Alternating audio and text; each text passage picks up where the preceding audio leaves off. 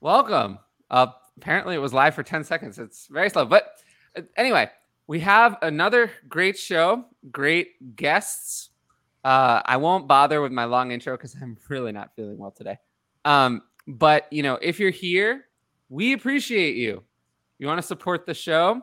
Make sure to like it, uh, leave a comment, subscribe, and hit the notifications bell. Um, and then, as always, don't forget the super chats, which you can do if you have a question during the show, uh, or a sticker, or the YouTube memberships afterwards. But you know, enough about that. Uh, we have some great guests, so let's start uh, with that. Go ahead. Which one?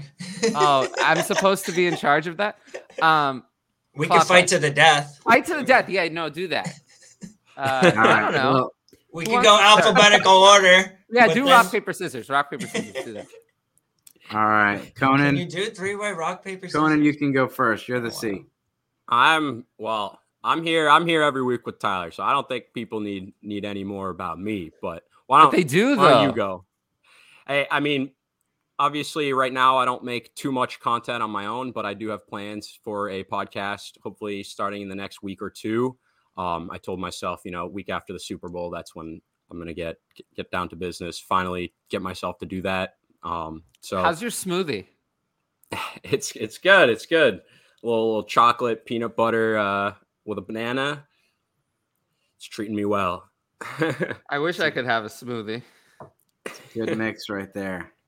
Oh yeah, oh yeah. But why don't uh Dave? Why don't you start us off? Tell tell the people about it about you a little bit more. Uh, I'll I'll take it as me, and uh, so I'm with Sports Gambling Podcast Network. I am their lead dynasty analyst. I also have a you know we do our, our podcast twice a week, articles, and I'm part of the expert consensus rankers on Fantasy Pros. I appreciate you guys having me on. Follow me at Dynasty Dorks. We've done a show together. We did the Giants show, didn't we? Oh, we've done several together. Quite we've a few. On, you were on yeah, the you, draft stream. Oh yeah, a couple of times, and then we we did. Oh, I was on your show. Um, just the two of us. We did like a mock you, draft. You, you were on mine twice. We did one together where it was scheduled, and then the other one, I was like, "Hey, I'm bored. Who wants to talk?" And you were like, uh, "Me." And so we just hopped yeah, now, on. Nowadays, I'm too busy for that. You guys yeah, do so many shows, you don't even remember shows you did together. no, I don't. Like, oh yeah, that other one too. How many shows do you think you've done in your in your career? Me? Yeah, both hundreds. Of you. I know Dave does hundreds. a lot too. Dave's probably done more. Um, thousand. Because yeah, I, I, got, I got three today, so. Jeez. I haven't Animal. been doing recorded content for that long. Like I started uh, doing recorded content really right at the beginning of 2021. Not not as long as I think people would think. I feel like it feels like I've been doing this forever, but I really haven't. Yeah. High volume. So I feel like I'm the same way. I haven't been doing it that long, but I do it do it consistently, high volume. You know. Well, yeah. I mean, I had my whole career as a writer, like as a high volume writer, and then, you know, I kind of, I still write. I I wish I weren't so sick today. I would have actually accomplished something uh, before I came on the show. But well, yeah, I um, guess that leaves me last. If Go ahead, you're watching, yeah. you probably know me from Twitter, Guru Fantasy World.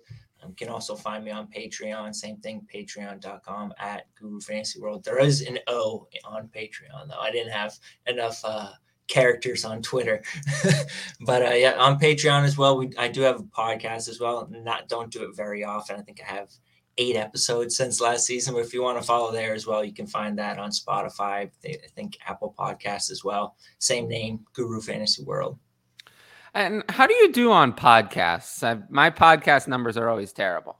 Um, I'm always better on YouTube. A, a, a couple hundred per episode. Again, I only okay, have eight, so eight, my, eight episodes total. You know, I'm I don't have many followers. That's, so then my I'm podcast more of a numbers are really bad. no, yeah, I wouldn't say bad. that. Um, yeah. No. I I'm lucky if I get. I, I don't know. I feel like. I feel like I just don't really uh click on podcast because I do too many things with the live questions. Yeah. And it's hard. If you're on the podcast, you can't see them. My thing with podcasts, I try to keep them short. Like almost all of my podcasts are like 15 minutes to 45 That's minutes. Smart. So it's just easy for people to uh, consume. I think these days everybody's uh, it's tough to find time to focus for uh, over an hour, especially. It's tough for me to find time to focus uh, during the show, let alone consuming other people's stuff. Yeah.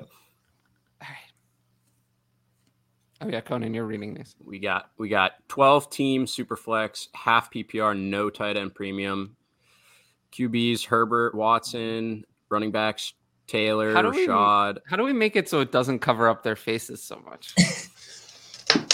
oh, I like it. All I feel like we've been trying to solve this problem forever. Forever we've been working. Drew, on. Drew needs to type less. He needs to abbreviate. Ay, Yeah. ay, ay. There's Nah. I mean, wide receivers looks like they got a solid core, you know, Lamb, London, Burks, Dotson, Diontae Johnson, Bateman, etc. But they said they just traded the 104. Oh, oh, oh that is a lot better. Shift video up for comments banners. It's a option. Nice. Drew, you don't need to type less. I apologize. We're very sorry. So he wants our thoughts. He traded his 104, 112, 2024 first for the 103 in Pitts. Okay. Very interesting. basic. That's basically like 112 in the 2024 first for Pitts because 103 and 104, assuming you don't need the QB, I don't see a huge difference there. If you needed like if you want to take Stroud or Young, I can understand like you wanting more, but I'm fine paying 112 and uh, a future first for Pitts. A lot of people might not be, but I'm still very much in on Kyle Pitts. I think a late first Are, are 112 you in a a Kyle future. Pitts truther? Very much so.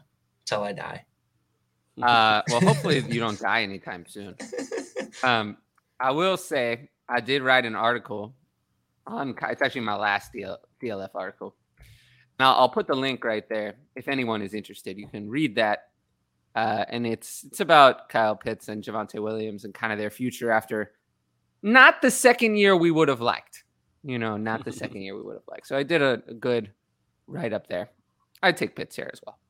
By the way. Yeah, I like the move. Um, I like being able to move up because you can always move back if something happens in the draft and you feel like, you know, but going up that one extra spot, it's it maybe just a little move, but it seems I think it's a bigger deal than what it is. And 112, 24 first, whether you know you're you're out on Pitts or not, I mean that's that's the value. That's what's going to cost to acquire someone like that or another tight end. And Pitts is a is an asset that for whatever reason has had insulated value. So no matter how bad he is, he's still going in some startups as the number one tight end.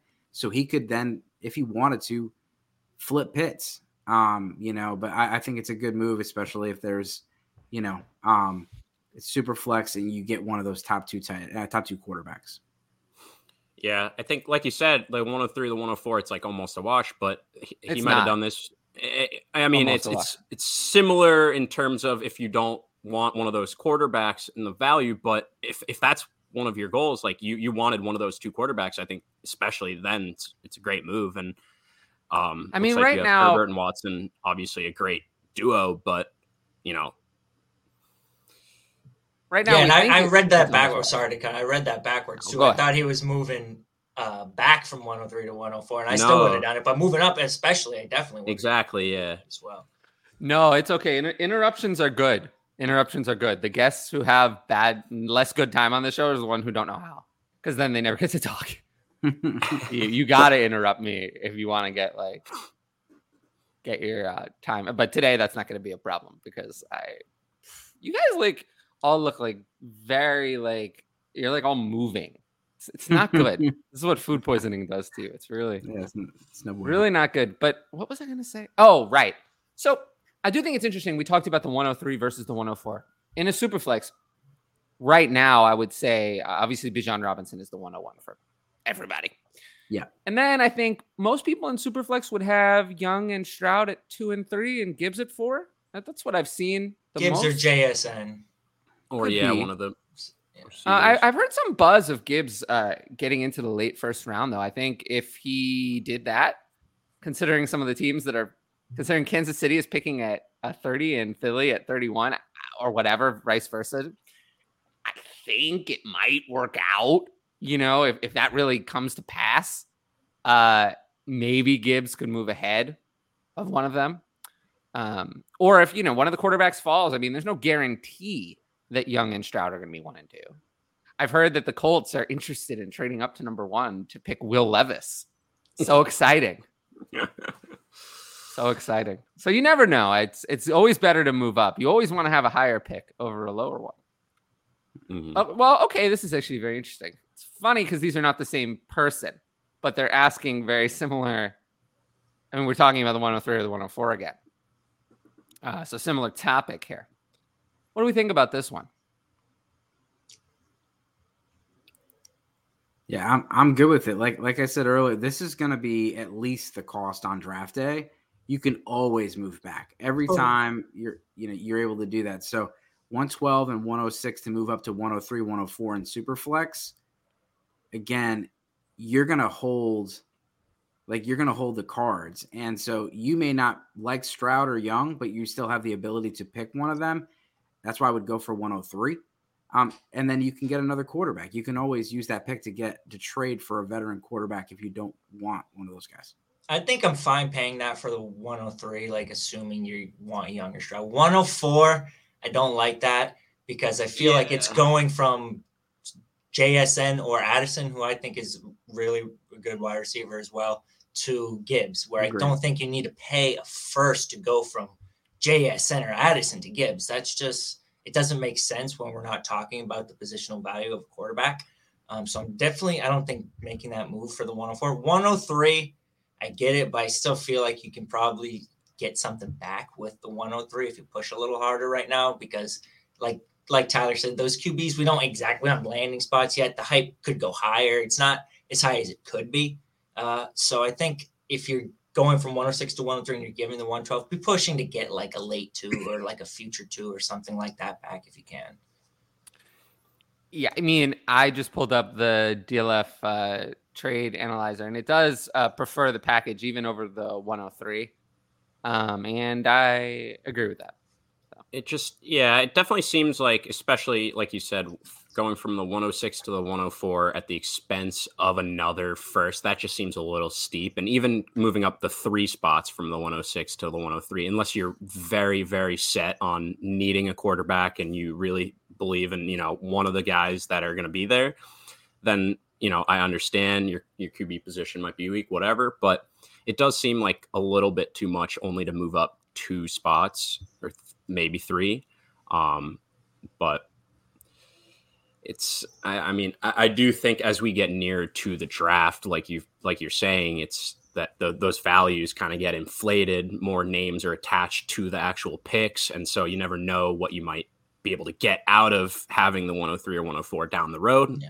But it's tough. And I think, especially when we're talking about if you are going up to 103, like, and that's the price, like, all right, and you want a quarterback, assuming, well, we can go check in on these other quarterbacks like Kyler. We can see who the Deshaun Watson, or we can offer just 106 for Kyler, see what kind of counter we get there. Oh, that would be great. 106, just 106. Obviously, we're probably going to get counter asking for a little more, but there's like a range of panic on Kyler right now. Talk about Deshaun Watson as well. Like, you can at least put out some feelers before saying, all right, I'm just going to pay this right now today for to go up to 103 for a QB. You don't have to rush that move immediately. Yeah, no, that's Alright. a very good point. So there's the link to my article. Um, if anyone wants to check that out. Uh, got offered Dalvin Cook for 109. Um, okay. So Dalvin Cook is just I I don't want Dalvin Cook at all. 209, maybe. That's I, I would take him for two. Yeah. But- I would, yeah, but no first. He's not worth any first. no, I don't any, think so. Any year.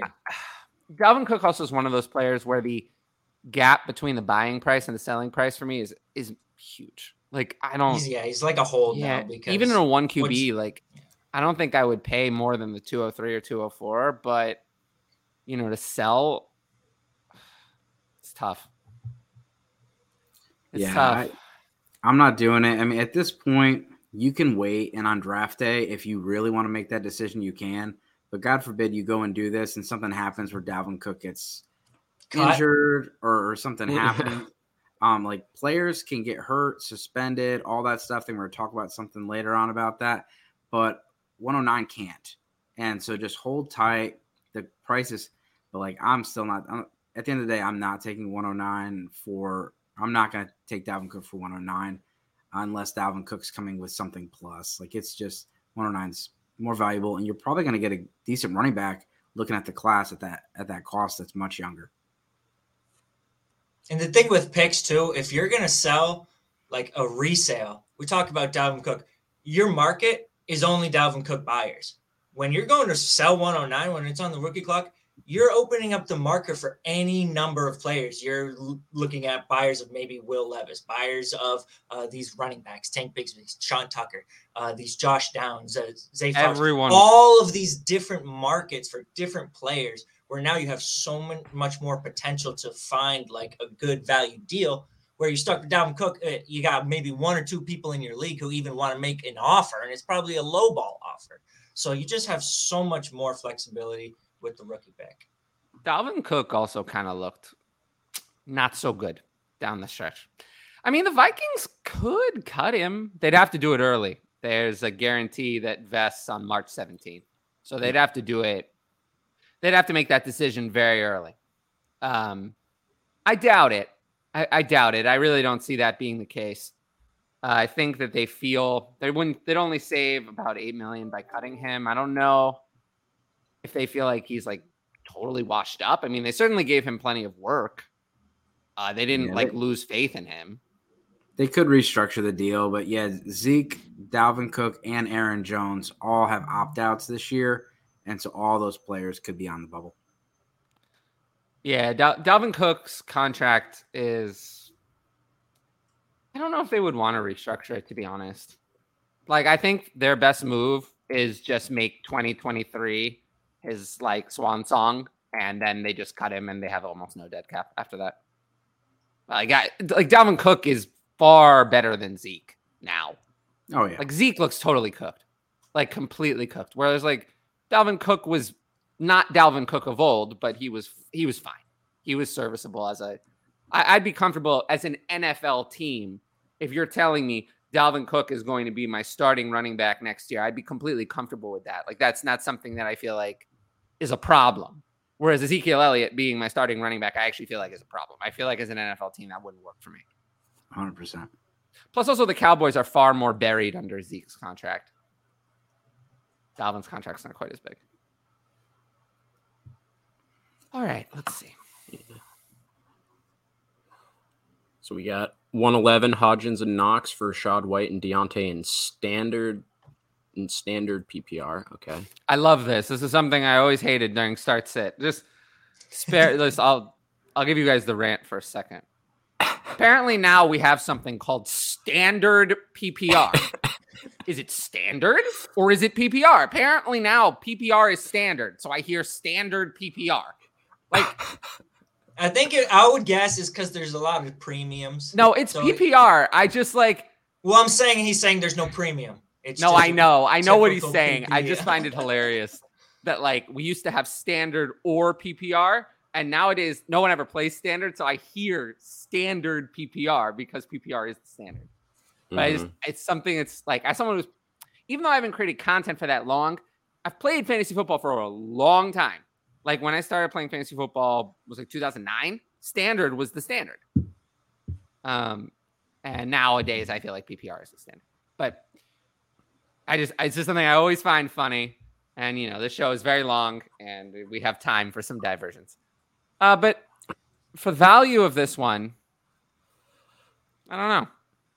So they have the four firsts and a few seconds, and they'd be looking to get rid of the, that the latest first, 111. this, uh, it doesn't say anything about the format. Nothing about format would help. Um, Just gonna assume Superflex. Probably is, yeah. And since there was nothing mentioned about tight end premium, probably isn't. This one's tricky for me because if you just talk about pure value, you add up Rachaad White and Diontae, like it's probably more value than the 111 and then like throw-ins and Hodgins and Knox. But if I have the 111 and I'm like looking to sell it, I'm sending out better offers than that. Or like I'm just that's not the first offer I want to take is Rachaad White and, and I like Rachaad White. Diontae I feel like's good buy low, but like, I would be trying to use those few seconds to be getting uh, those guys. You and sure so that much- Diontae's a good buy low? not at the 111, not at the cost of the 111. Like, no, I but I'm I'm very worried to- about Diontae. mid to late second price. I'm fine. number- paying a- the number of times. I've heard that Jordan Addison will be going to the Steelers. It's now it's like so many times, and if that happens, then Diontae is just dead in the water. Like it's already not working. It's already not working. It, it's already doesn't work in this offense with Kenny Pickett. It's already there's too many people for Diontae to survive. He's too inefficient. You know, no big plays, no touchdowns, nothing. He's not Or going to even then, at the cost of a late second, what are you really? You're still getting a guy who you can plug in as a flex and get ten points. Like oh, sure, it's but I not would the never end pay. of the world. I would never pay the 111 for Diontae or anywhere near No. it.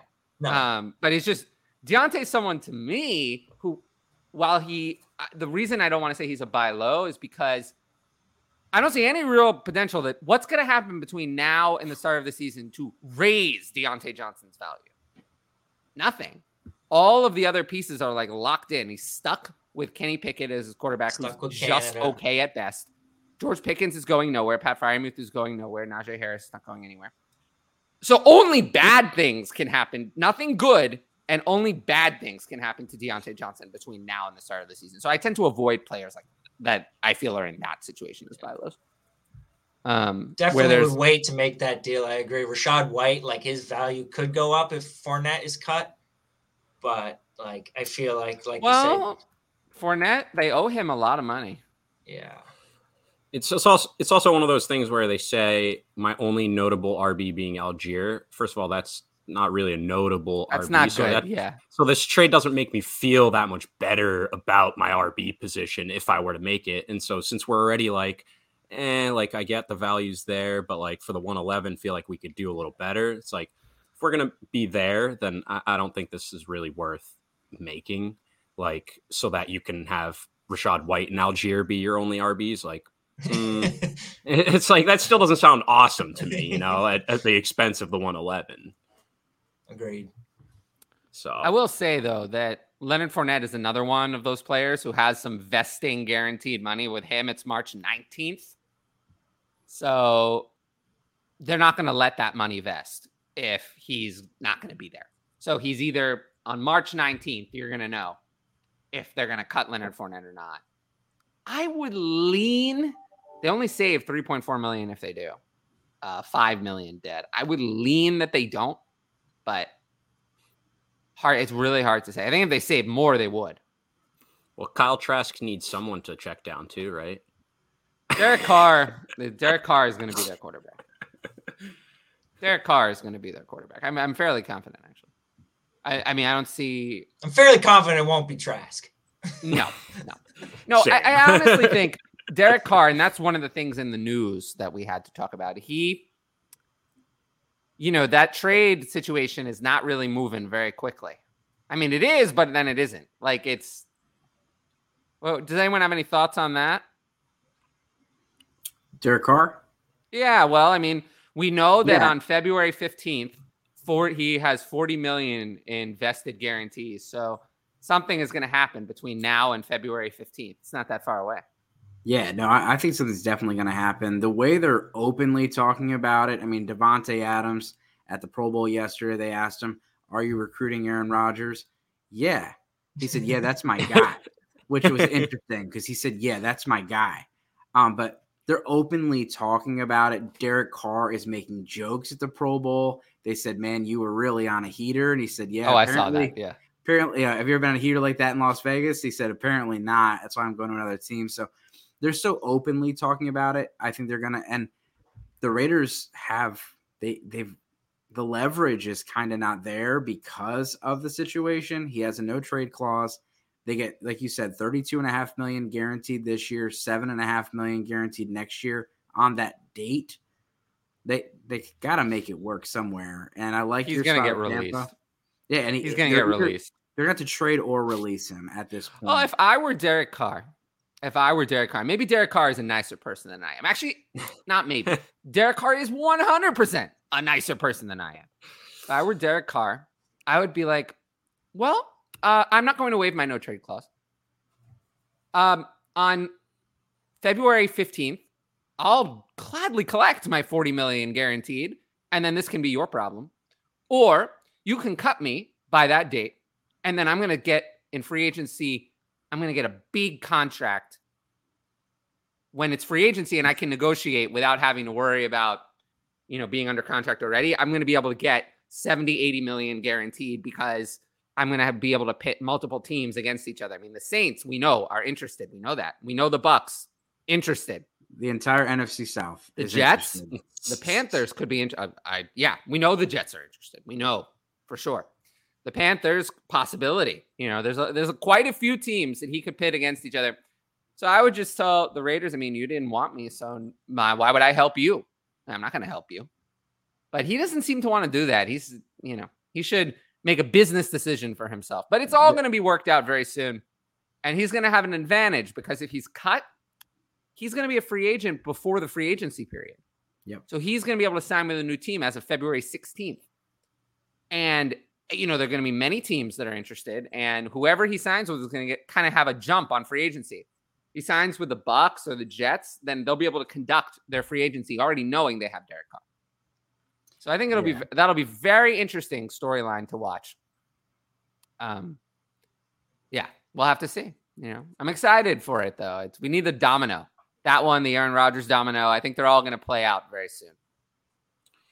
Yeah, no, and then we have a question. Oh, I think we just pulled it up at the same time. But we have a question kind of regarding Carr, but more about Pittman's value. Um, so Gavin wants to know: Are you guys leaning towards any particular situation for Pittman next season? Do you think he gets traded? Do you think they get Carr or Garoppolo? Or are they going to draft a quarterback? Obviously, Tyler mentioned earlier they're they're interested in a certain Will Levis. Um, I don't think that's good for Michael Pittman. Um, but I mean, it, we still have really no idea what's going to shake up. They they seem to like their band aid band aid quarterback that they get rid of after a year and does you know slightly less than mediocre, like. Um, but and then I guess kind of leading into that is either way is Pittman a hold or I don't know. What do we think? I would lean against him. I would say least likely is him getting traded, just because I think if they're going to make a move up for lettuce, uh, Levis, lettuce, I call him. uh, if they're going to make a move up for lettuce and tomato, I, I don't think trading their number one wide receiver makes a whole lot of sense. Doing that, I just feel like they're going to look for other ways to keep Pittman if they're going to go up for Will Levis. Um, I'm not sure whether they're going to end up with a rookie QB or free agent. It seems like the reading the tea leaves that or the rookie is more likely. Um, but I feel like he's been devalued at this point. Uh, for a guy who still had 99 receptions last year, like I would say he's probably a hold. I'm not looking to sell him. I don't think there's much of a market. People are not like aggressively buying Michael Pittman right now. Um, so I would probably just hold him. Yeah, if you have they're, him on the they're roster, not doing band aids anymore. Yeah, yeah, I, agree. So. I agree completely. They they've they've tried that three times now, and it's not worked three times in a row.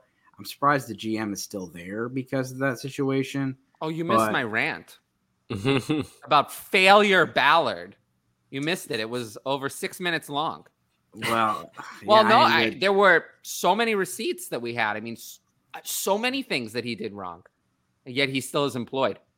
Yeah, and, and he also in the press conference said he will do everything he can, move heaven and earth to go get a quarterback if they think there's a difference maker. And if you're the Bears, I mean, one, the Colts would love to get ahead of the Texans and take their pick of the litter at quarterback, whoever it is. If it's Stroud, if it's Young, even if it's Will Levis. They're going to want to pick over the Texans, who have the number two pick. But if you're the Bears and you're looking at the Raiders and, and Panthers and the Falcons and other teams that might be positioning to move up, you only move back to pick four, you could still get probably a top two player if the top you know quarterback go one and two. The Colts are in a nice spot for the Bears to to do a trade, and they have to draft one. You cannot do this band-aid approach and bring in Philip Rivers and Matt Ryan and Carson Wentz. Just it's been awful. And I think, I mean, like like you said, David, it's like if if they're gonna bring in a young guy, that it would make very little sense to get rid of the guy that's somehow been, you know, getting thousand yards, ninety nine catches, like you said, with the Yeah, and- ridiculous quarterbacks she's been getting thrown to. So And the rookie salary. I mean, Pittman is. What are we going to trade Pittman for a second round pick and get a guy that might be as good as Pittman? Like, he's No. not getting paid a lot of money. He's a second, you know, he's got two more years on his contract. It's like One going more. on rant, going on rants. What did the Bears do when they traded for Chase Claypool with one year left on his contract and gave pick 32? Ridiculous. Like that would be the opposite of this. Like I think keeping that keeping Pittman makes the most sense. Not getting Garoppolo. I mean, you know what I said about the Bears. Oh, yeah. They uh, had an incompetent Ryan and an incompetent Matt as GM and head coach, and they just replaced them with another incompetent Ryan and an incompetent Matt. So, not much has really changed. I thought that was one of my best speeches of all time when I did it. That was one of my best. Other than the Brandon Staley evisceration, that was we call we call it the Matt Ryan speech. well. I have so many. I mean, at this point, there's so many speeches that I've given. That's why you need titles. Well, you know, when I'm running for office, we can clip those as part of my campaign poster. all right. Next. So moving on, we got 10 team start 10 superflex DeVonta Smith for a 24 first while in the middle of a rebuild. And they they clarified that they're actually receiving Smith. I, I, I, thought also they want to were thank I want to thank the chat for having so many wide receiver questions based on the show title. But go ahead. Absolutely. So they would be receiving Smith for a 24 first, and they already have four or three 24 firsts as, along with four 23 firsts. I, it depends if it's your 2024 first, because if you're in the middle of a rebuild, how high are we talking about this pick going to land? I mean, DeVonta Smith's a great player, but when we talk about 2024 draft, there's going to be some good quarterbacks o- occupying like the top two spots, probably Williams and Maye. And then, like, there's probably going to be two or three position players who are going to be, if they're running backs, probably valued ahead of Smith. Uh, so, I mean, if that pick's got any chance landing top two in rebuild, you're not sending it for De- DeVonta Smith and Superflex. Yeah, the first move you uh, you always make in a rebuild is acquire your pick or make sure you make sure you have all your picks. Then you don't go in a rebuild and then try to get your pick. Um, in this, you said it perfectly. It all depends on where the picks are. If this if this team is also rebuilding, then I'd rather the pick. You know, if you're getting, you know, I'm getting Tyler's. He's rebuilding, and I'm getting his. You know, I'm I'm giving, uh, I'm getting Devonta Smith for his first back. No, like I'm not giving Tyler's first back for Devonta Smith. Well, I always want my first back. Especially we're talking about like if you are in the middle of a rebuild, you go and trade a first for DeVonta Smith that's projected to land high in the 24 draft. Now you're also adding points to your starting lineup and potentially, uh, uh, what's the word I'm looking for? Jeopardizing your own draft spot going into next year when you could have had one of those top two picks. He could knock you into the, the third pick. Um, so I think there's a lot of layers to that question. Um, but if it's your own pick or one that's projected high in another, we need to be careful with that. I, I think it's the kind of thing where like we see that Devonta Smith is great, but in any year in a super flex draft, there are gonna be three or four players that are better. There, there just are. Devonta Smith is never going to be a top five dynasty wide receiver, so eh, never. So I wouldn't There's say always- never. Devonta Smith, I don't. I literally think it's not. I wouldn't say never. Devonta. I Stefon literally- Diggs is a is, was uh, was he top five? He I don't know never if he really quite got there because he did. maybe you're his right. breakout was was late. close. I'm thinking about his age. I like, definitely never ranked him there, but also Stefon Diggs to me is different from Devonta Smith. I think they're similar players, similar types of players where I could see Smith having like if he breaks free of Philadelphia having like a really good I think he's got the talent if he landed in the right situation. I wish, I wish Devonta Smith were like a little bigger. I'm not really concerned with that. He's tall enough. He's skinny. I'm not I don't care about skinny. He's tall enough. He's big enough for me. Yeah, I mean, I think, like you said, it's it's where that pick is going to be, and right now, it's still kind of too too unclear. Um, but if you if you know if you know for a fact you're you're giving away a pick of let's say a top contender, are we in for it? You're you're presuming it's a Oh, yeah, bottom definitely. three pick, Definitely. right? Yeah. Um, That's an well, easy. let me ask you this. yeah. Could- But it's uh, Are there any receivers in this year's draft that you would take over Devonta Smith? I'd say no, right? For me, it's no. I don't know. You guys I can understand some of you arguing Jaxon Smith, but I, I mean, just I would just take the safe thing in DeVonta Smith there. He would have Smith would have to get drafted pretty highly. I mean, if Smith Jaxon Smith and got drafted in the top 15 picks, all right, now I'm thinking about it. Like, all right, we'll see. But right now, today, no. What team are you a fan of, David? Baltimore. I'm a Ravens fan. Oh, through okay. From New England.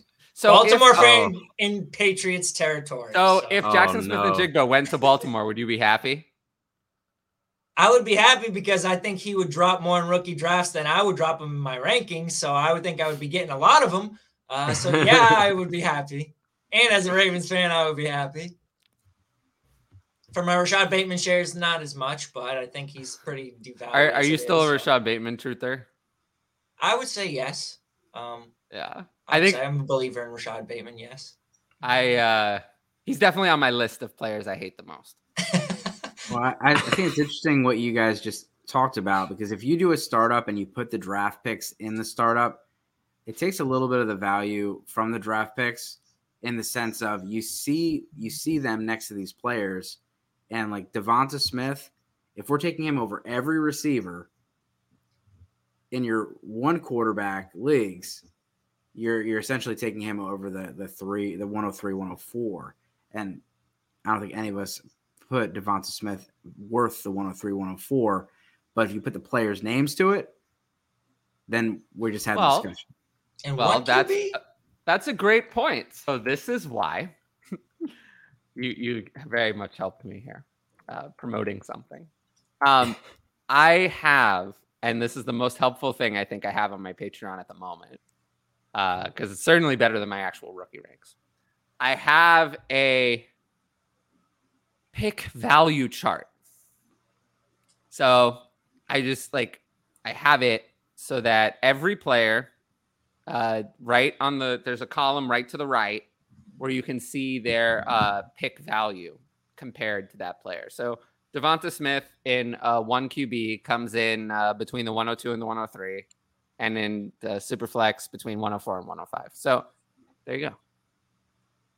I think that's a good point too, especially like a lot of trades. Like if you remove the player names and just say, all right, what is this in startup picks? It sometimes it just completely shifts the perspective of deal, especially like a two for one. Like say you're trading one QB for another QB and a wide receiver. And you're like, all right, well, I don't know. And then you look at a starter picks, you're like, well, I'm only moving back a few picks in the first and picking up like a fourth round starter pick, you know, and sometimes it starts to make more sense. So I think when you Mhm. do remove the names and just kind of go back to value, it's a good check and balance to kind of uh, evaluate trades. Yeah. Make sure you guys are mock drafting people. Don't go into your hundred dollar startups or fifty dollar startups and start just blindly picking players.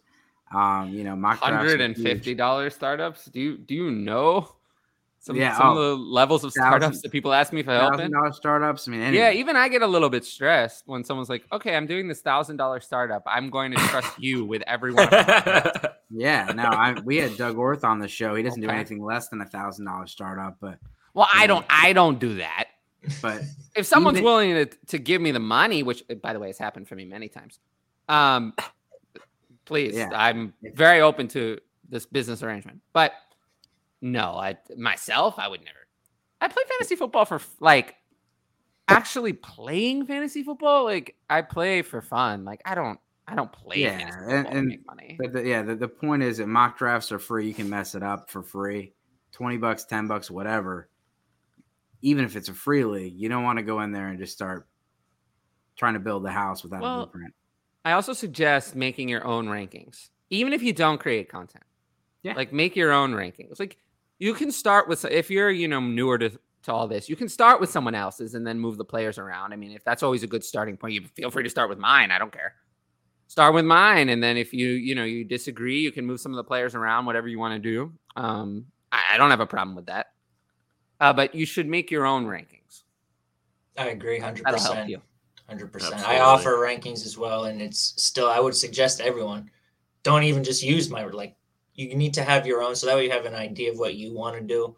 Um, you can have an idea of what players you think will be available at certain picks. So, I'm fine with people using mine, but, but, I what would recommend to at least target the players you want. Have a, a cheat sheet, something. what I don't yourself. suggest is going in with nothing.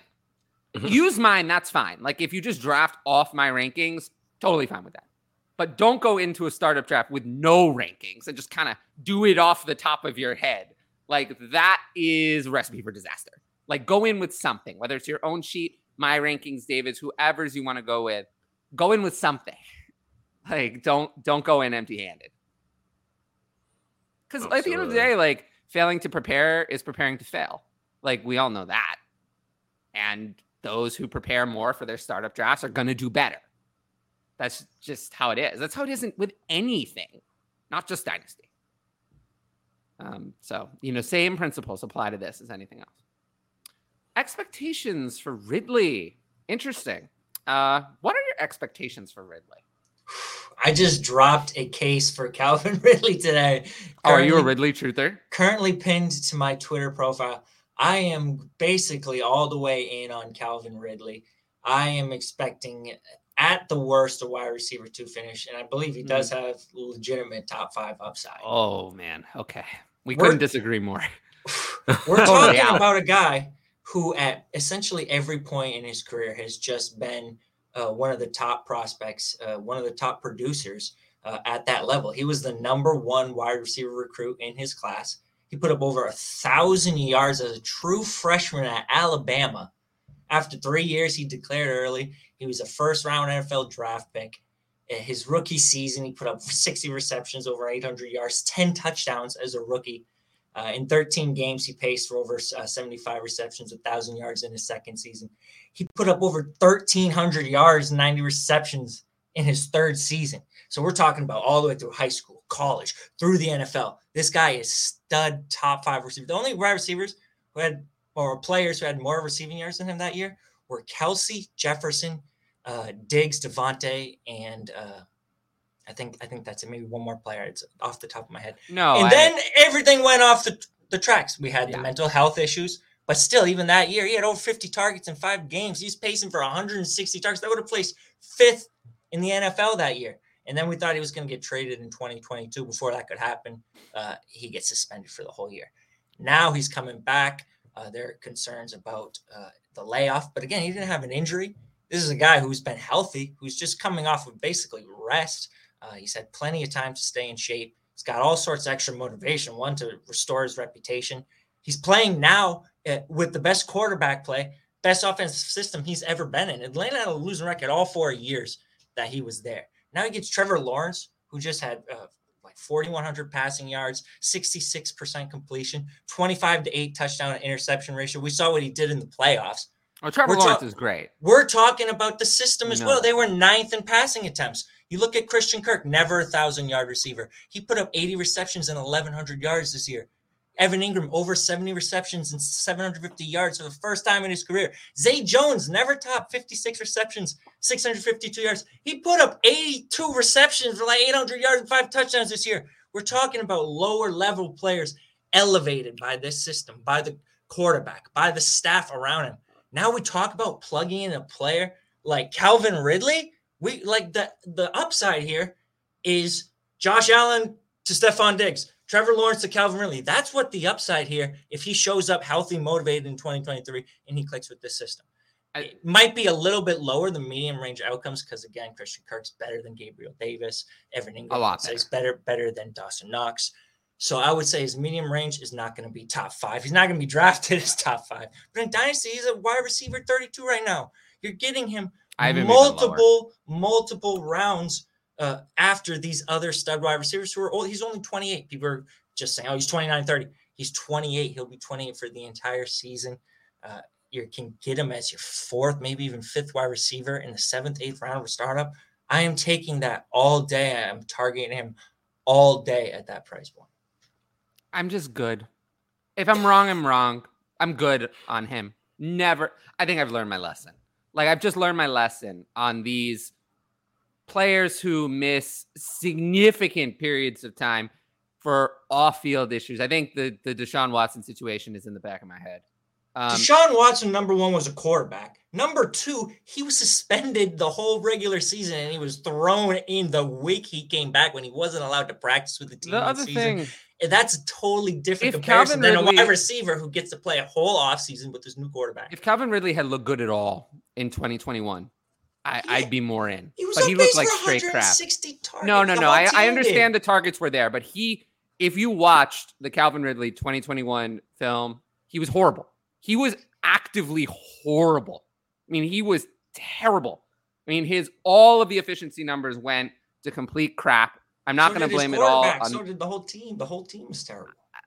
not to he basically went from one of the you know very highly efficient receiver to just complete disaster i mean again, was that's a five game sample of like. i'm aware of that but we have a five game sample then he did, missed the rest of the year and then missed all of 2022 if he were 25 i would be more on your side but he's not. He's 28 it's this is just the kind of player where i'm just like i'm good. I'll let someone else draft him. Uh the value upside in dynasty for me just isn't there. Uh and i'm i'm just good. I don't want it i won't draft i, I just don't I, these are the kind of players i never like these kind of players players who miss long periods of time or like i think i've learned my lesson like i've, I've tried to be in on the bounce back too much and i've been burned by being in on it more than i've been burned by just passing because there's a lot of there's a lot of players where I feel like I should have just talked myself back into it. Like Cam Akers is another one. Um, there are just players who I just I feel like, and I'm trying to learn that lesson with Javonte Williams this time, um, and not being in on him, so I don't make the same mistake. Um, Deshaun Watson, I feel like I was even too in on. Like I was, even though I didn't like him as a person, I feel like I still thought he would come in and be good, and he wasn't. Um, so I just feel that it's just not going to be for me. It's just not going to be for me. I'll let someone else draft him.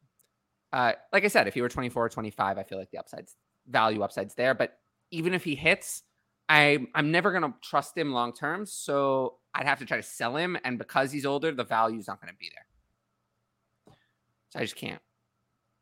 Not at his current price. I mean, what did you say? Is I have him at wide receiver 42. So I I'm pretty out. I have him at exactly what you said. I don't know where you got. 32. If- Yeah, was- I think that's, exact- his KT, KTC right now. Okay. There's a couple That's- other sites too you can check, like Fantasy. Yeah, as I mean, I. I'm assuming he's probably somewhere in that late 20, early 30 range.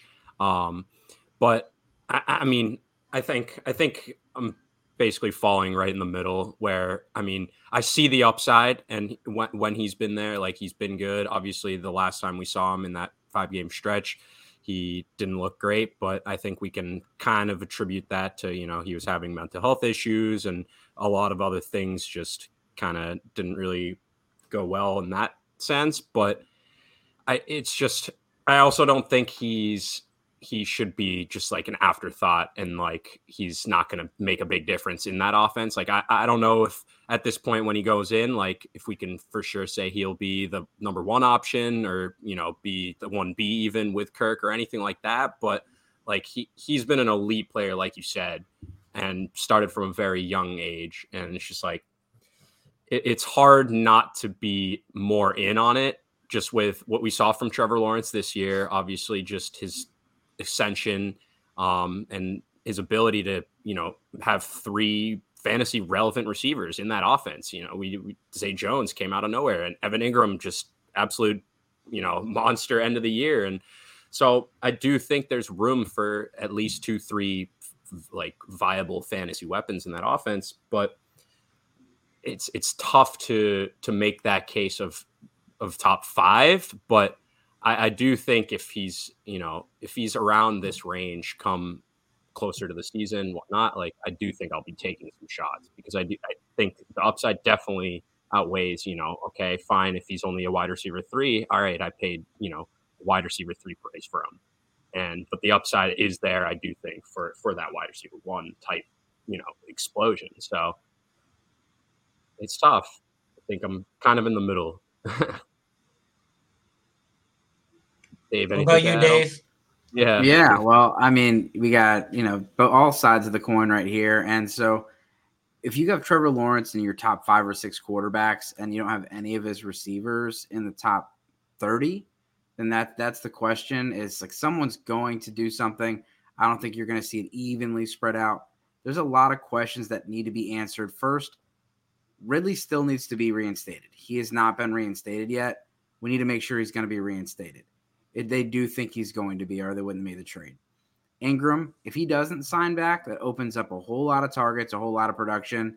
If he does sign back, then that lowers the upside of Ridley. Zay Jones is very cuttable.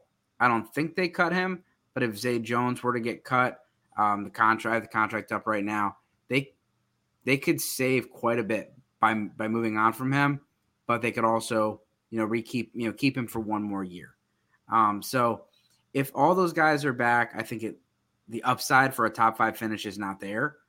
But I'm not. I mean, I think you're buying a wide receiver three and you're getting, you know, wide receiver two, um, high end wide receiver two upside. They also definitely can't cut Zay Jones. His contract's underwater, so I don't know. What do you mean? I don't know about that. As in, the dead cap's more than the cap hit, so he's going to be there. Uh, for yeah, no, it's uh, 10.5 uh, cap hit and 10.6 dead. So, no, he's definitely going to be there. Uh, yeah, potential out is 2024. Yeah. I, I would assume they would take it. But I, I think there were some people like linking the Jaguars to a wide receiver in the draft. I don't know if that's really going to be the case. I do think they resign Evan Engram though. I, I would be stunned if they let Evan Engram away. Get away. All right, here. I'll, I'll pull up this. Okay.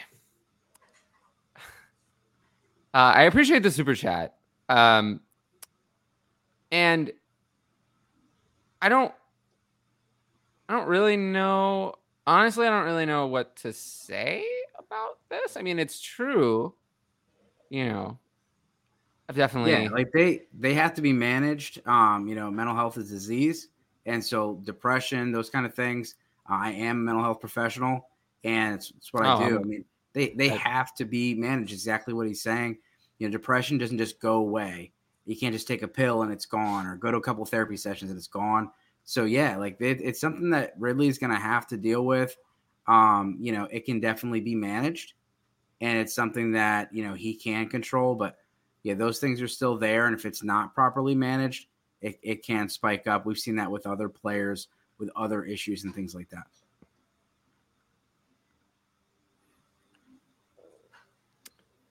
Yeah, I don't I don't have too much to add to that. Um and yeah, and I mean, you know, we'll have to see.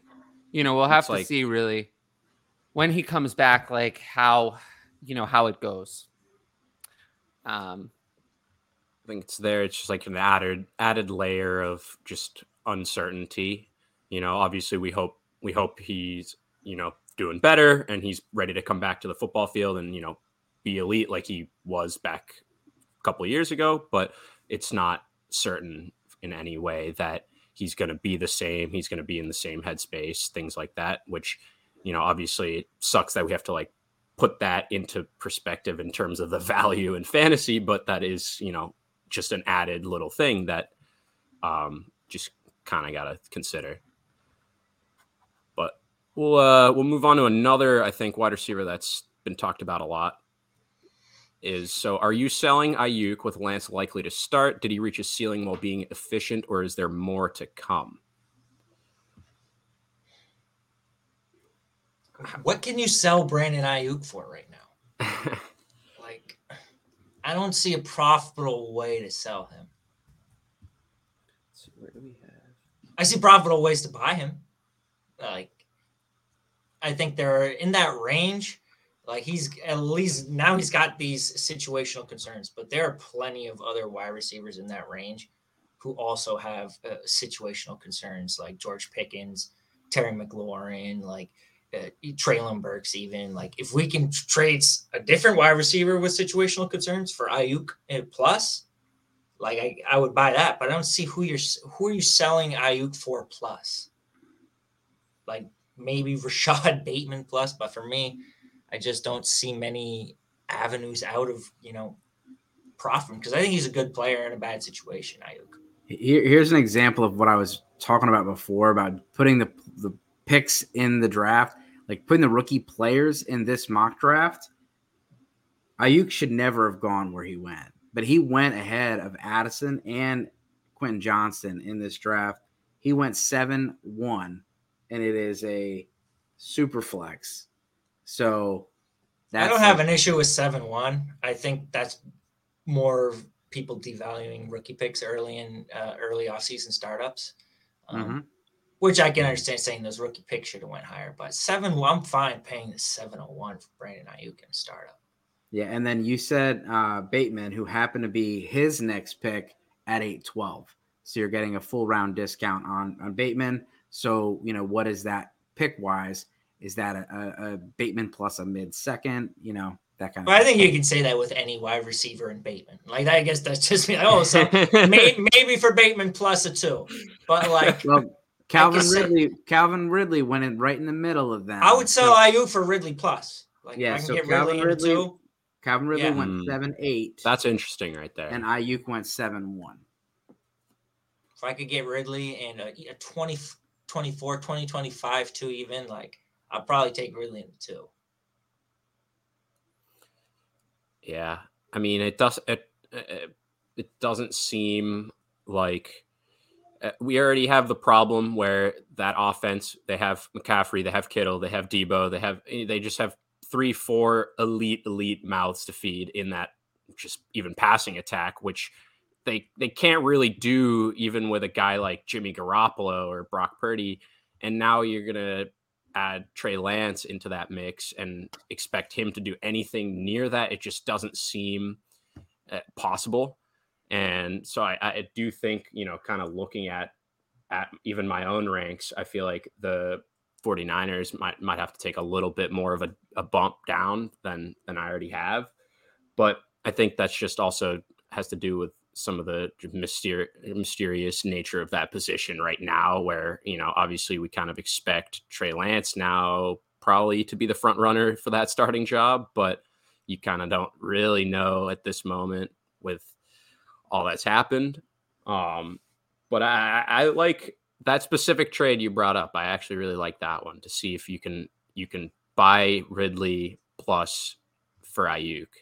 I think that's intriguing and that's like you're not really fault like you're, you're not really going a, a tier down like i have those two in the same tier in my rankings and, and like obviously one's a little bit higher and one's a little lower in the tier but you're not even leaving the tier and if you could get a second kind of in that i think that's worth the shot because i mean at the end of the day, even if we're just looking at player and player, I I do think Ridley has more upside and like uh more expect or more likelihood that he could finish as a top, you know, five, top ten receiver, like you were saying, rather than Aiyuk, who just has just too many weapons in a an offense that is not going to be throwing the ball that much, barring any crazy, you know, someone going there that we didn't really expect. I, I do want to be like hesitant of like locking him into because uh, one thing I'm just cautious of is like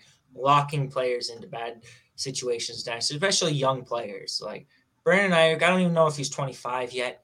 Uh, this will be his fourth season next year, so I believe that's his last season contractually with an option. They can exercise. He was a first round pick, so I believe they can exercise a fifth year option.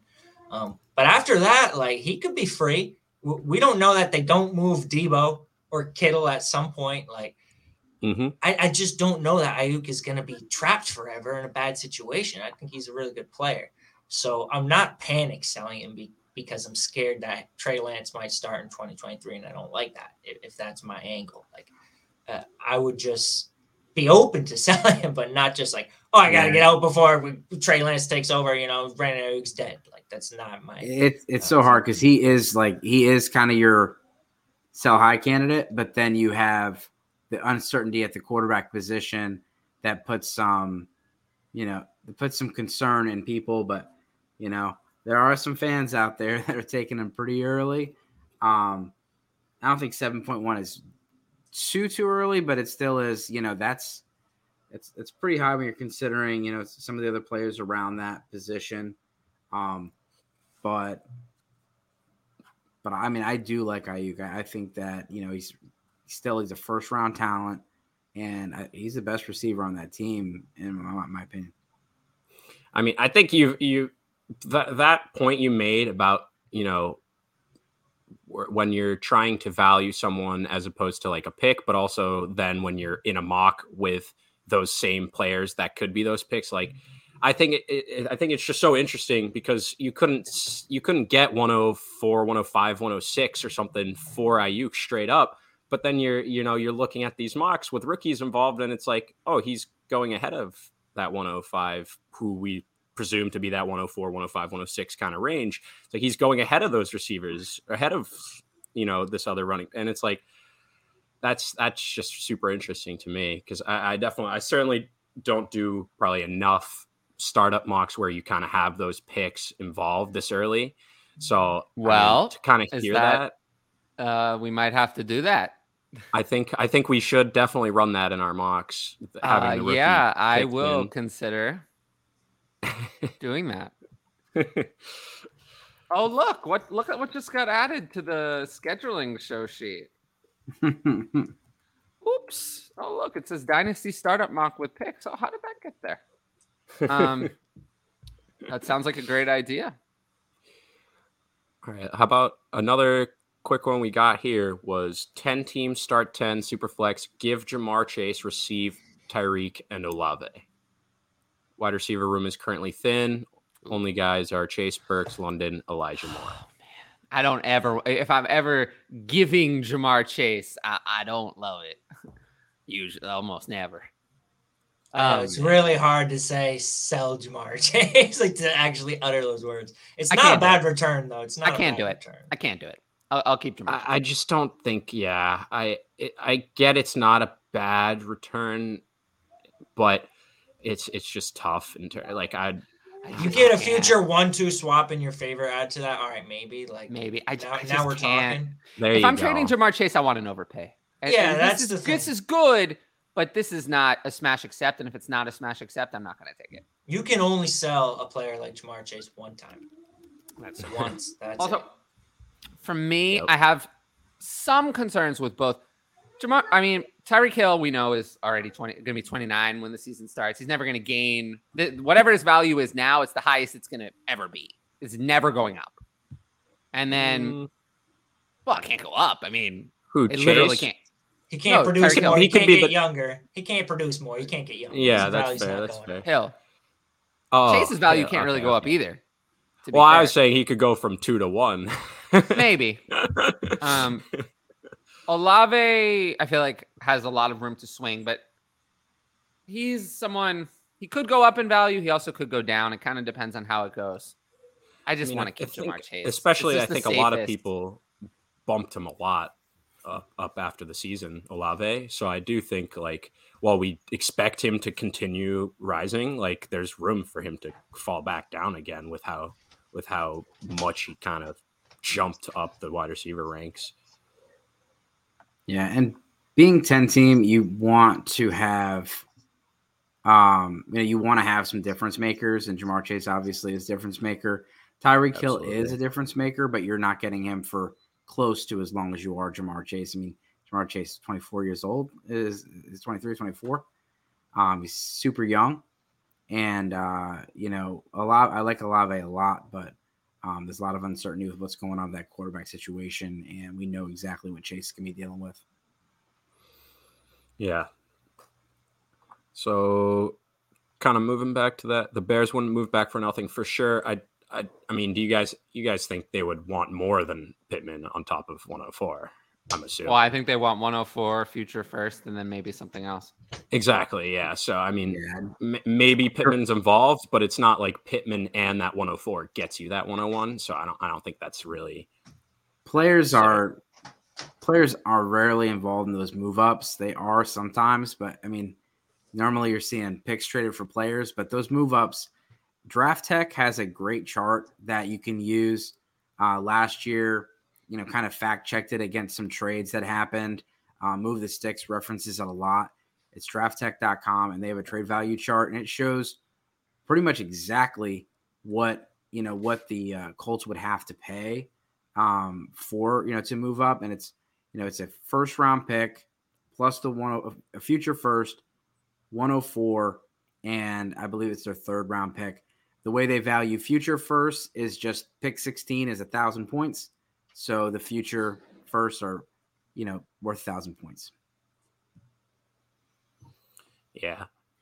All right, moving what rookie picks are these players worth right now? Burks, London, Dotson. I think Tyler, you probably have. I do something in, in your in your ranking specifically. I don't have pick. Yeah, and and honestly, let's see. So Superflex, I have London uh, between the 104 and 105. Uh, Burks between the 105 and 106. But honestly, that feels kind of high. Uh, and, I got London um, higher. I think he would be a little higher. I'm like 104. I'd be fine paying. I think I would, London would be my wide receiver one in this class. So after Bijan and the top two quarterbacks go, I'm fine paying any one of those picks for Drake London. I think you can probably get him a little cheaper, but I'm fine paying yeah. as high as 104. I just feel like for me, I'm definitely going to have Bijan, the two quarterbacks ahead of London and then the odds are that there's you know you only have to like one more player or something bad could happen to london in that he actually has desmond Ridder as, as his quarterback or but i think he had such a good rookie season like that and he's so young still like i'm still fine even if he's in hell for another year yeah i mean they they certainly you know got it going a little bit at the end of the year too they seem to find some type of little chemistry. But yeah. Burks, let me see where I have. I think basically after he's got to be below the top three wide receivers, uh, just based on how many like hiccups there were, the situation not being great. Even though I think Burks year, like he needs to be at least behind Bijan and Gibbs, the two quarterbacks and the top three wide receivers. So that puts him 108 or later. Then we're talking about maybe Anthony Richardson gets in there. Maybe Boutte. We'll see what landing spot he gets, how how high he's. I could see him being preferred over Burke. Say he goes Kansas City, something like that. Um, so I would say probably in like I'd be comfortable in like the 109, 110 range. That's what I want to pay. It's going to be probably tough to pry him for that though. Yeah. Yeah, people yeah. like picks. They like shiny new toys, and they'll be more interested in sending 24s for these guys. Um, like people just they want the new things. It's it's like a new car. They they lost these guys lost value already because you drove them off a lot. So true. All right. We got when Hopkins gets traded, who's your preferred sell between Hopkins and Hollywood? Uh, that market uh, kind of quieted down. I mean, we were hearing about Hopkins being traded, and then suddenly we're not hearing about it. I, I still think it happens. I, I don't know. I mean, Hollywood Brown is someone I believe in. And how do you sell a 30, what is it going to be, 31 year old receiver in the offseason, even if he gets a good land? No, no, no, no. What are you going to get? Let's say DeAndre Hopkins gets traded to the Chiefs. That you get a future first, sure. Well, that is your last chance to trade him. You'll never have a better. He'll never be worth more than the day he's traded to the Chiefs. But never. if he's not, like, it, I just don't see him being a sell candidate really this offseason. Maybe. No, gets, I'm. What I'm saying is wait. Yeah. Wait for the day he gets traded, and the day he gets traded, that'll be the most he's ever worth again. And then you put him on the block, see what you can get. If you like the return, just take it that day. It's never going to get better. Or if you don't like the return, then you're just going to take the rest of his career and take the points, and it is what it is. But those are your choices. And Hollywood, Hollywood, like I don't see him being a sell candidate either. Even if Hopkins does get traded, there's so much hate for Kyler Murray right now, and you throw in the injury. Uh, we don't know what kind of quarterback play. Hollywood's ranked at like valued at like wide receiver 35 right now. Like he's not valued high. Well, not for me. I have him higher. I have him at 23, so I don't. Yeah, I've got him much Oh, higher as well, but the market doesn't. So I don't see him being like, oh, Hopkins, What- traded. let's what just go out and sell Hollywood. Is that KTC? Uh, there's a couple I check. KTC, you can check Fan- Fantasy Calc is another one to cross reference. Um, I'm not sure where he's at, but he was in the like mid to low 30s on KTC. Let's see where he's at on Fantasy Calc. I noticed that my ranks often tend to align more with DLF's ADP because, like, I'm it's right spot on for both Calvin Ridley. 32. And They have him. They have him at 32 on Fantasy Calc. Hollywood. Maybe I'm just in the DLF bubble. and I, like- agree. I, I have him in the mid 20s as well. Um, but yeah, Dave, you said you had to run, so give give the people one last plug. All right. Follow me at Dynasty Doors. Check us out, SGPN Fantasy Football on YouTube. We got our four round mock drafts going on. Did some shorts, 15 seconds per pick. Adios. Love it. Later, Dave. Have a good Dave, Dave Squad. All right, let's see. yeah. All right. Now we got. Ooh, oh, whoopsie. Oh Did I do that? no, I think he must have uh disconnected something by accident. Okay, All right. we're fixing it. Nope. Oh, Okay, forget that for now. Um. We get technical, one. technical thing. We'll get one question in while we wait for David. Um, but if Aaron Rodgers goes to the Jets, would you be looking to sell immediately or in the offseason, or are you trying to hold Elijah Moore until the season? I don't know, man. Elijah Moore was so it's disappointing. Because I, I mean, the the second Aaron Rodgers goes oh, there, Oh, there we go. like you were saying, hey, like you were saying with someone obviously completely different age range, but his his boost is going to be, you know, it- it's going to be there the second he gets that quarterback, even if it's not Rodgers, even if we're looking at Derek Carr, like he's gonna get a, a bump up those ranks.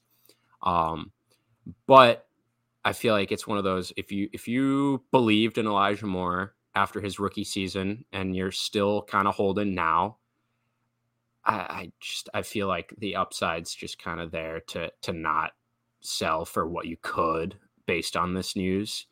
Cause like what are you really what are you really gonna be able to get for Elijah Moore? Say right now, Aaron Rodgers, breaking news, he's on the Jets.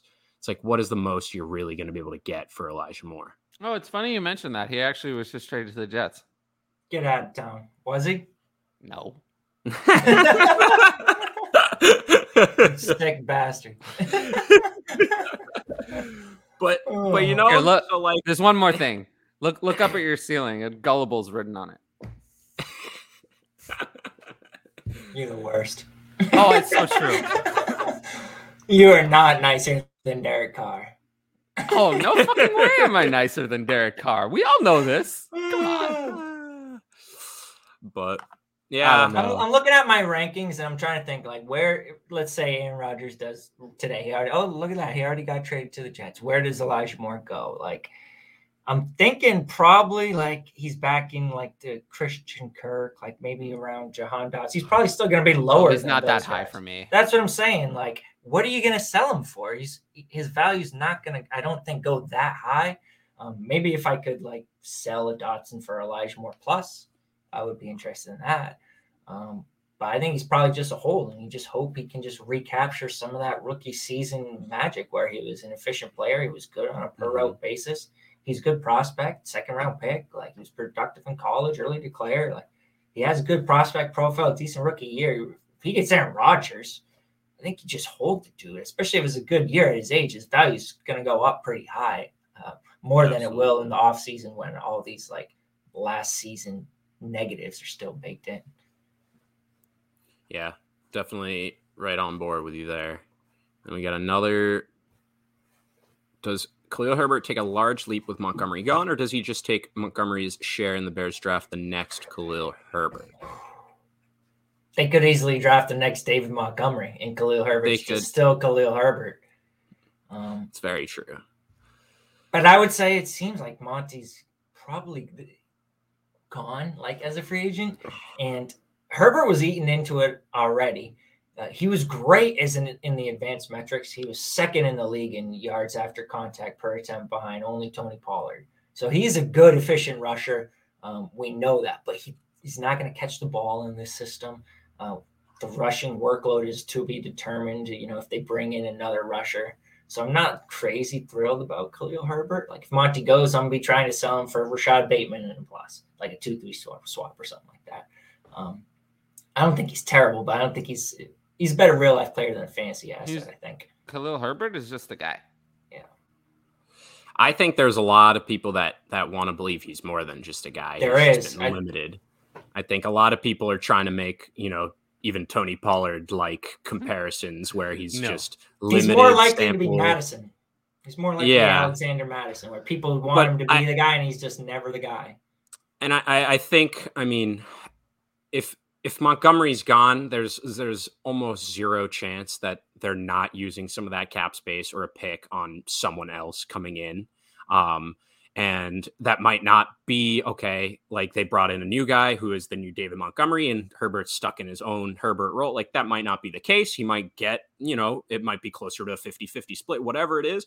But it, it just doesn't seem likely that Herbert is going to take this large leap and all of a sudden be the the lead back in that offense. I think they are too bad of an offense. They have too much money to spend and too many resources to to spend on things like a, a better running back and obviously a lot of other pieces they kind of have to fill on both sides of the ball. But it just I, I really find it hard to believe that Herbert's going to like anything that happens with involving the team and that running back room this year is going to lead to oh Herbert is the lead back in Chicago and his his value has gone up like exponentially since Montgomery left and they signed no one or drafted no one so I, I'd be I'd be hesitant on you know trying to trying to buy him necessarily like I mean it depends obviously if you're just throwing away a third or a fourth, then okay, fine. Like that's not a move that I'm against, really. But I think, yeah, I mean, I, I do think there. I, I know you you don't sound like it, Tyler, but there there are people that that genuinely think like he's he's really efficient in his limited sample, and yes, he hasn't gotten a crazy workload, but you know he's he's had you know a couple games where he was the lead back and he did rush for a lot of yards and it looked pretty solid in Do you think know, they re-sign most of those Montgomery or not? I think they're going to throw their money elsewhere, like overpay slightly for some other running back that's barely better than Montgomery. Even that we talk about this draft class, they don't even have to invest a high pick. There's going to be good, decent running back prospects in, in the third, fourth round of the NFL draft where yeah, they could spend just a fourth round pick, and all of a sudden we're talking about this guy pushes Khalil Herbert out of the lead role. Like it, it could happen, even if it's not a significant investment. And even though the efficiency metrics are good and he's good after contact, that's also a bit of a byproduct of playing with Justin Fields. Like he definitely benefited from that. Um, and for a guy who doesn't catch the pass, doesn't catch the ball, doesn't have a good uh, prospect profile, not highly drafted, like he's just not someone you want to be caught holding the bag on if Montgomery leaves. And he does see a, a temporary offseason value spike. Second, Montgomery leaves, uh, he's going on the block. We're shooting out offers everywhere we got him. For I, I think Montgomery's going to stay. Personally, yeah. they're just so short. Like they need so many things that I actually feel like if Montgomery's willing to accept something more reasonable, that he'll stay. And I, are people lining up to pay I David don't know, Montgomery a lot of money? The thing is, though, if you're David Montgomery, do you want to stay with the team who was borderline like it, saying Khalil Herbert? Like there were games where they were just right, they were going the hot hand, publicly declaring we're going to go with the hot hand. Like if you're David Montgomery, is that the situation you want to come back to? If they're not going to pay you good money, like I think you hit the open market, you're looking to go somewhere where hey, we're going to give you money. Hey, we want to give you the ball. Like I just don't see think anyone is interested in giving him much money. That's true. Yeah. I do agree with that. I, I I am a little worried. I think I've brought this up before that they're going to throw mm, upwards of 10, 10 or 12 million for some guy like Tony Pollard, like just because they have money and they're like, uh, let's spend it. so I, I, I'm Tony I'm Pollard's not getting out of Dallas. really- probably not, but Jerry Jones will use the franchise tag on Tony Pollard. As- As ridiculous as that is, He likes offensive playmakers too much to let him go. uh, Maybe before yeah. the injury, but like especially I feel like now, like if his That's market's fair. not crazy, Dallas probably would pay Tony Pollard. Yeah. All right. Moving on, we got a couple, you know, howdy, howdy, howdy. Thank you for watching. Smash the thumbs up. Never been in here live, so it's fun to be able to ask questions. Absolutely. I mean, we're here. well, we're now here. there's going to be even more opportunities to get in live. Oh, and there's also another show concept that uh, I guess I can announce is going to be happening. Um, I will be doing. I haven't decided when or how often, but I'm going to be doing a show where I take questions in my Patreon Discord, and then I record a solo show uh, that's going to be released to everybody. Um, but the only way you can ask questions for that show is if you're in my Patreon Discord. So, you know, the questions are for patrons only. It's not going to be live. I'm going to record it solo and record my answers to some of the questions from the Patreon. So it'll give you a good, little bit more insight into what I do on there. And I'll be publishing that on here every once in a while. Uh, so just look for that. Uh, they'll be like 15 to 30 minutes solo. Um, but yeah, just look for that. I finally found a way. I, I did Patreon only shows for a while, but I just felt like, honestly, like they weren't watched enough. But if I let only patrons ask the questions and everyone watch the show, then maybe it's kind of a good balance that makes it kind of worth it for everybody. So we'll, we'll see if that works, how that works out. But just look for that on the on the channel over the next couple of weeks. Absolutely. Um, Ed, as always, you've been looking forward to this one. Thank you. Thank you. Thank you. Then we had a non football question. I'm curious too. Sure. Are you a cat or a dog person? Uh, I'm not really. I would never have my own pet. Dogs Okay. all day. Dogs all day. And I'm not a cat hater, but I don't know how you could pick a cat over a dog. Come on. Come on. It's tough. It's tough. I mean, I just my my best friend and roommate downstairs just got a six six week old eight week old puppy. He's uh you know a little bit loud, keeping keeping some people up at night like I a really like a like real baby. Loud puppies but- are very interesting. I really like those. Yeah, because you way never you'd had your dog. own, he says. Yeah. you like it for a minute. yeah, Yeah. he is very cute, very cute. But It's like a baby. I think this oh, was baby's so cute. Not till you live with him every day. yeah, right, or even live above him. Honestly, Oh, we need we need Um, a Dave to give us opinion on babies. I have zero. So- I would like to keep that way for a little bit. Yeah, no, I uh, other day, but because I have zero babies and I don't think I ever will have one. but so I think this was about Aiyuk. He will be way Ridley. drafted. I'm not Or sure. Or Ridley, yeah. I guess if he falls into the sixth or seventh, he'd be good value. Yeah, I mean, I think I'd agree with that. Um, and I don't, I don't know if I've heard something. Oh, it's just saying that the compensation escalates if they actually get more out of Ridley. If he actually plays and remains Ah, on the okay, okay. roster. Hmm. And then we have a, a very interesting question from FF Lefty, who's always who's always um watching here, and we appreciate you. But off season is a time to get better. What's the thing you all have Just- improved on the most since last spring? Um, Most. I've become more humble. Sounds Uh, facetious. Oh, it's so. I've now become more humble. Oh. For me, I would just say it's being like schedule oriented and like writing everything down meticulously, planning on my calendar and just kind of planning ahead a little bit, sticking to the to do list and uh, actually like writing goals like down on paper. Yeah, I think. I mean, that's definitely been a big part. Obviously, f- fantasy and football related, but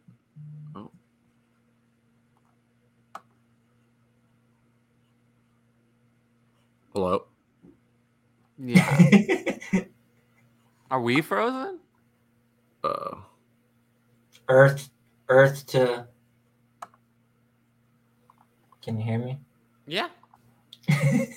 I'm not frozen. I don't. Yeah, I don't know what, what's going on here, but I, I don't know. Improving. I would like to say Dynasty Fantasy Football. I'd like to think I got a little bit better in the I, past year. I think only I've gotten better a for bit. sure.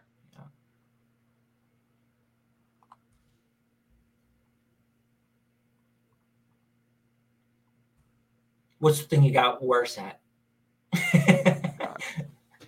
Um, the thing I got worse at, uh, probably doing YouTube shows.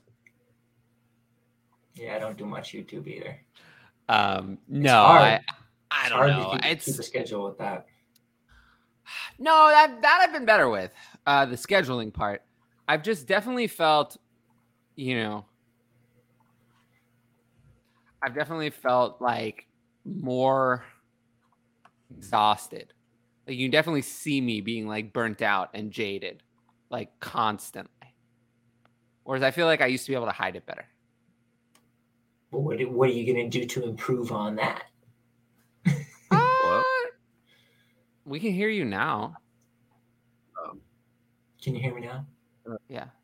that was. I'm sorry about that one. Didn't that What even happen. happened? I, I got a FaceTime from a random number and it came through on my laptop as well, and that just messed everything up.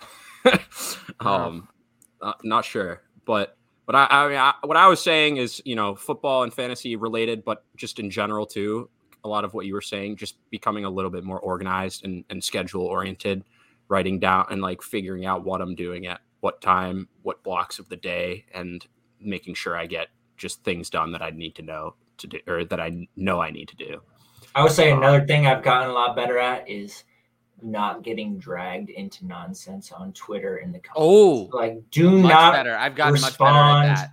to comments like Yep. unless it's in a genuine uh like just kind manner like it's a trap it's just a trap most of the time it's a lot of people trying to drag you into nonsense in Yep. comments like just take some time Uh, posting ghosting's healthy let it marinate a little bit think about your response if you even want to give one then come back to it later just Use your block and mute le- less impulsive yeah and use Yep. the mute uh, especially I try to use the mute more than the block. Like I don't want to have to block people, but if they're just coming in, Oh, just well, I, I have no problem with blocking people. yeah, I don't have an issue with it either. But uh, definitely use those as well. I have over Your- it's your timeline. Yeah, like you don't owe anything to random internet strangers. Like if they're not good for your mental health, they're not popping up in your notifications in good ways. Just remove them, mute them, block whatever you need to do. Um, yeah, but I think once you can figure out how to do that, Twitter's not so bad. Uh, It's just- not that bad. Especially I found yeah. post I, your I stuff. found my one uh my one retort where I kind of just flip it back. Like the- most of the the negativity I get is based on my trivia and and people just saying like, "Oh, I hate this guy. He he hides the right answer. Like I can't find the right answer." All this stuff. Like that's really the most hate I get. Like specifically. And so I found a way to turn it around where I'm like, hey, like I do that. So if you don't want to scroll through 300 questions, 300 answers, you can like go click and find the answer right away. like it's actually for you. And so I, I flipped it around, and almost every time they've actually been like, "Oh, like sorry, I, I didn't I didn't realize that," and they actually come back like pretty, you know, didn't really mean to be that much of a dick. And I'm like, all right, this has Wow. worked so far, and I'm Um, here, just for the record, I don't hate animals. Tyler's a serial killer who hates animals. If I were a serial killer, I'd never admit it on a live stream. yeah, Sounds like a real serial killer thing to say. That does sound like what a serial killer would say. But uh, yeah, no. No, I just uh I don't think I could take care of a pet. I had a fish when I was younger. And I uh it died. You flush. keyword. My had. mother flushed it, yeah, after it died. then she didn't tell me, and she replaced it like three more times. So I thought I only had one fish die, and she told me like five years later. Well, actually, um, we just didn't want to tell you that your fish died, so we, you had like five fish, and I was like, oh, thank you, mother. funny. You really taught me the right lesson there. You taught me. So yeah, no, I don't. I don't think I would do a good job. Uh yeah, I kind of like that. That's just you know being active in your league definitely can't hurt in in terms of trade talk, in terms of you know becoming friends with your league mates, whatever it is. Like it's it's only going to help just make make the whole experience more fun. So I'm I'm right there with Ed. You know, become friends, have Ed a watch party with your. And so is FF I- Lefty, both of them, agreed, agreed. They're here every time. pretty much. Yeah. Appreciate you guys a lot. Is this a good rookie tight end class? I would say it's decent. I would say it's unlikely we get a stud. Mayer, obviously, everybody knows about Michael Mayer. Like, he is very productive. He's going to be an early declare. He's going to be highly drafted. The issue is he, he's not much of an athlete. Like, he's probably not going to run very fast. Uh, he wasn't overly efficient. He only averaged like 12 yards per reception. So he could be more like a Pat Freiermuth kind of mold, which is not the end of the world. Pat Freiermuth's a good player, like a, a good starting tight end in fantasy, but he's not like lighting the world on fire. Um, Kincaid, I haven't done a ton of research on him. He's a late producer. Um, we'll see what the athleticism looks like. He has a good dominator rating for his final season. It's over 30%, which is really good for all the tight ends I have uh, charted in my database. Um, it was down the field as well. So he's got like a good looking profile. If he can put together the look some athletic numbers and get that first round or second round draft capital. Uh, I'm not sure about Musgrave. I haven't really done a, a, lot of deep diving on this class just yet until we get some of like uh, the athleticism numbers and the draft capital. Um, but I will be in, uh, getting all those tight ends charted eventually. Um, but I, w- I wouldn't say it's a, a great rookie class, but it is a decent rookie class. Yeah, and I like some of the uh, other names that Ed brought up after. Uh, personally, been price checking Dulcich, McBride, Okonkwo. Um, see what their prices are. Could be cheaper than the rookie pick.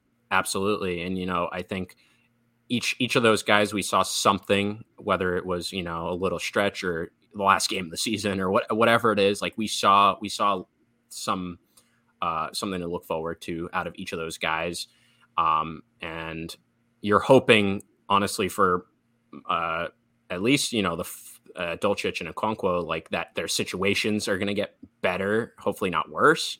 Um, and so now I, I like I like those three names and another one, Jelani Woods. Um, you know, I, I'm a big fan of just yes, he didn't do all that much, but tight end, that's the one position we'll kind of give him a little pass if they don't produce, you know, almost anything in their rookie year. He's just an athletic freak, and I, I'm going to take that shot if I can get him for you know a very late rookie pick. I would say out of that group, Dulcich is the one I'm most uh, interested in, just because he was he was top 80 pick, drafted 80th overall. He was productive pretty much immediately upon playing his rookie year. Pushed out Mhm. Albert O, who's another tight end I believe is a decent player, like has shown NFL samples of being like at least an efficient, uh, decent pass catching tight end. Albert O. Uh, and then we talk about Russell Wilson. He has been great in the past. It's terrible last year, but at least we know he's with a quarterback who could be good. Talk about adding Sean Payton to the mix, and Dulcich is still going outside the top hundred picks and startups. So he's a lot cheaper than like the Hockenson, Muth, uh, Goedert tier, Mhm. and he has the potential to join them. Um, his rookie season was impressive. Uh, the numbers that he compiled and the time he was on the field. Andrew Brees said that Russ is going to have the best years of his career starting now. So, you know, Okay. Sean Payton couldn't hurt. He couldn't be worse than Nathaniel Hackett. I'll tell you that. I Also, these are my four biggest tight end buys in Dynasty. Those, those four. I like like. McBride Yeah, I like as it. well too. He was a, a Yeah. very highly drafted player, second round pick, very productive in college. Ran a four, five, six pro day forty. I know. Uh, he had uh, a game with ten targets. Uh, I believe he was the only one out of like the those tight ends listed there that had ten targets in a game. Ertz is keeping Mhm. the price down. Ertz is 32. He's not going to be there forever. Um, so I like McBride a lot as well, especially at the pri- price point. Um, Jelani Woods too. I think he, he's got the athleticism. Um, it was a, a bit of a mess in Indianapolis. Um, he was caught in a bit of rotation, but his efficiency numbers are good. He was good in yards per route run. Um, I would say his upside is probably more just starter, just because he's a little bit older, was not very productive in college until his last year.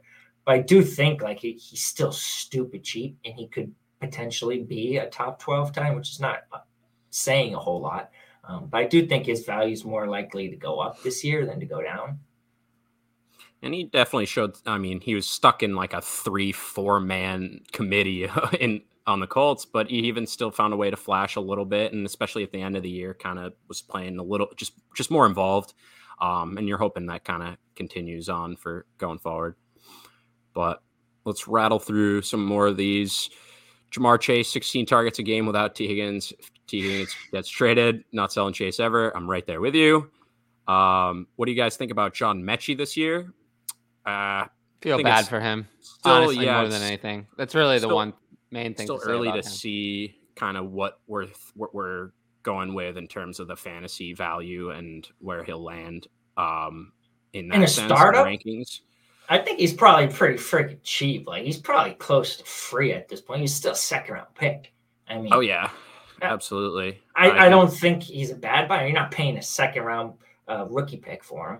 Um, I wouldn't pay that. Maybe like a late three. Sure, it's the guy who was a second round pick last year. Maybe he, he comes back to full health uh, from was leukemia, I believe he had. Yeah, Um, leukemia. But you're not paying a lot for this guy. I would- say it's a low likelihood of him having a, a, a good career, but still, second round pick at, at his price points. You can throw worse starts, you know, late in the dynasty startup.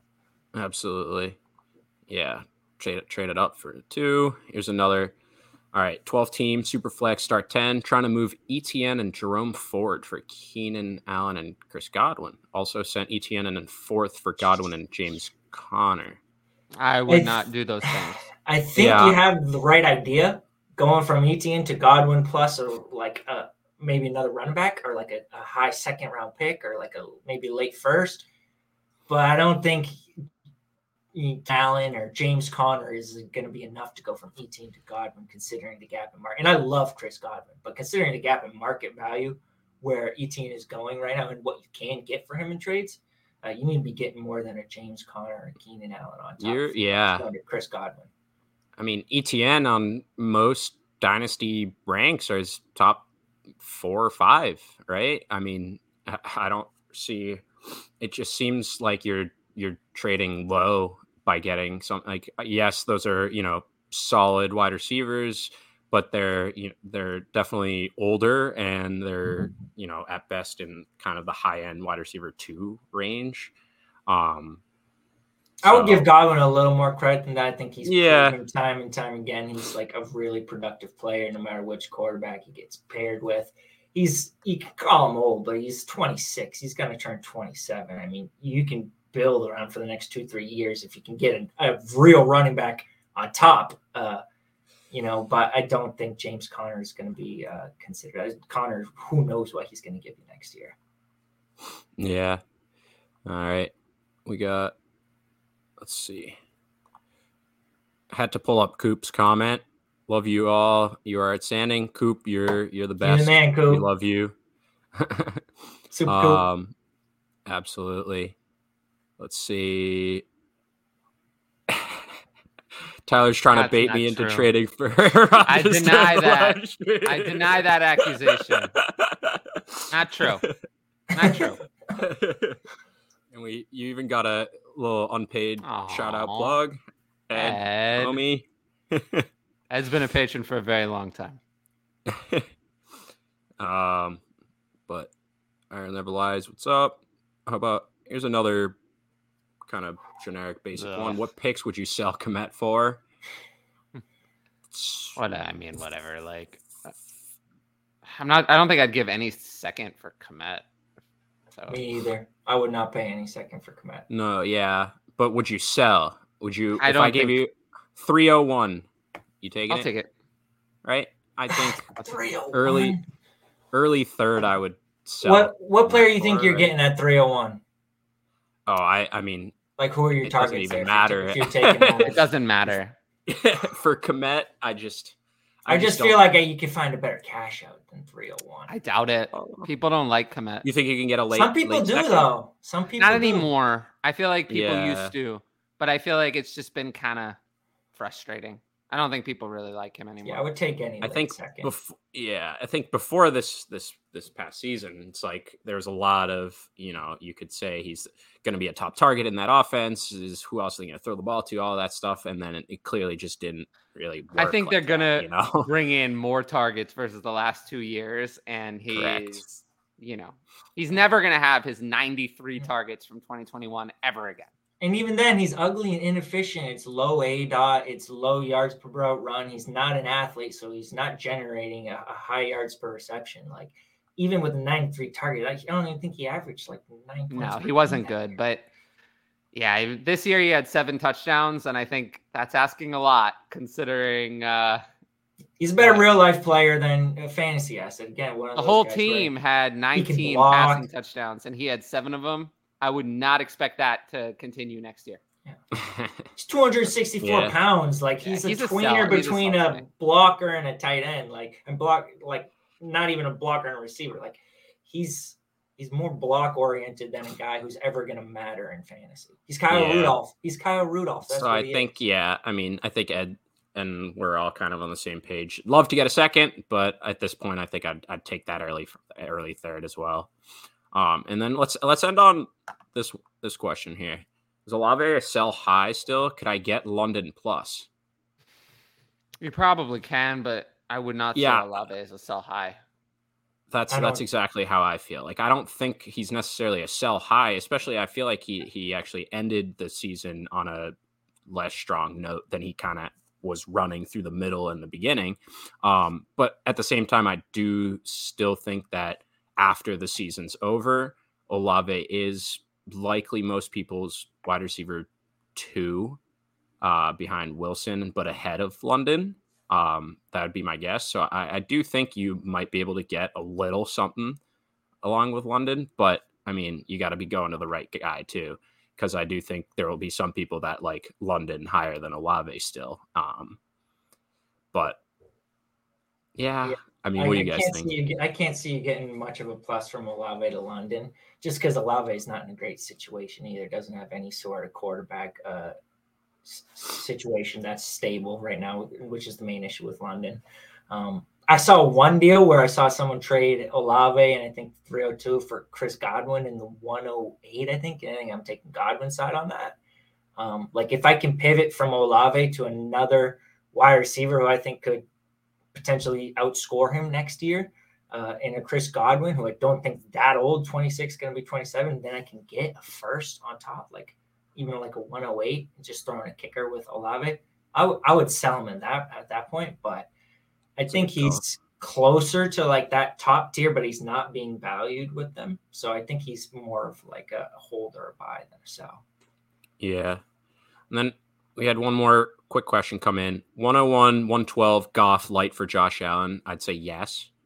Um, in a 12 team super flex, I'd, I'd assume That's most fine. of the time he's he's going for more though.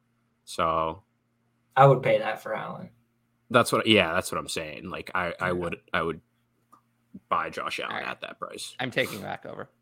Um, yeah, I appreciate everyone for sticking with me despite this. Obviously, not my having my best day.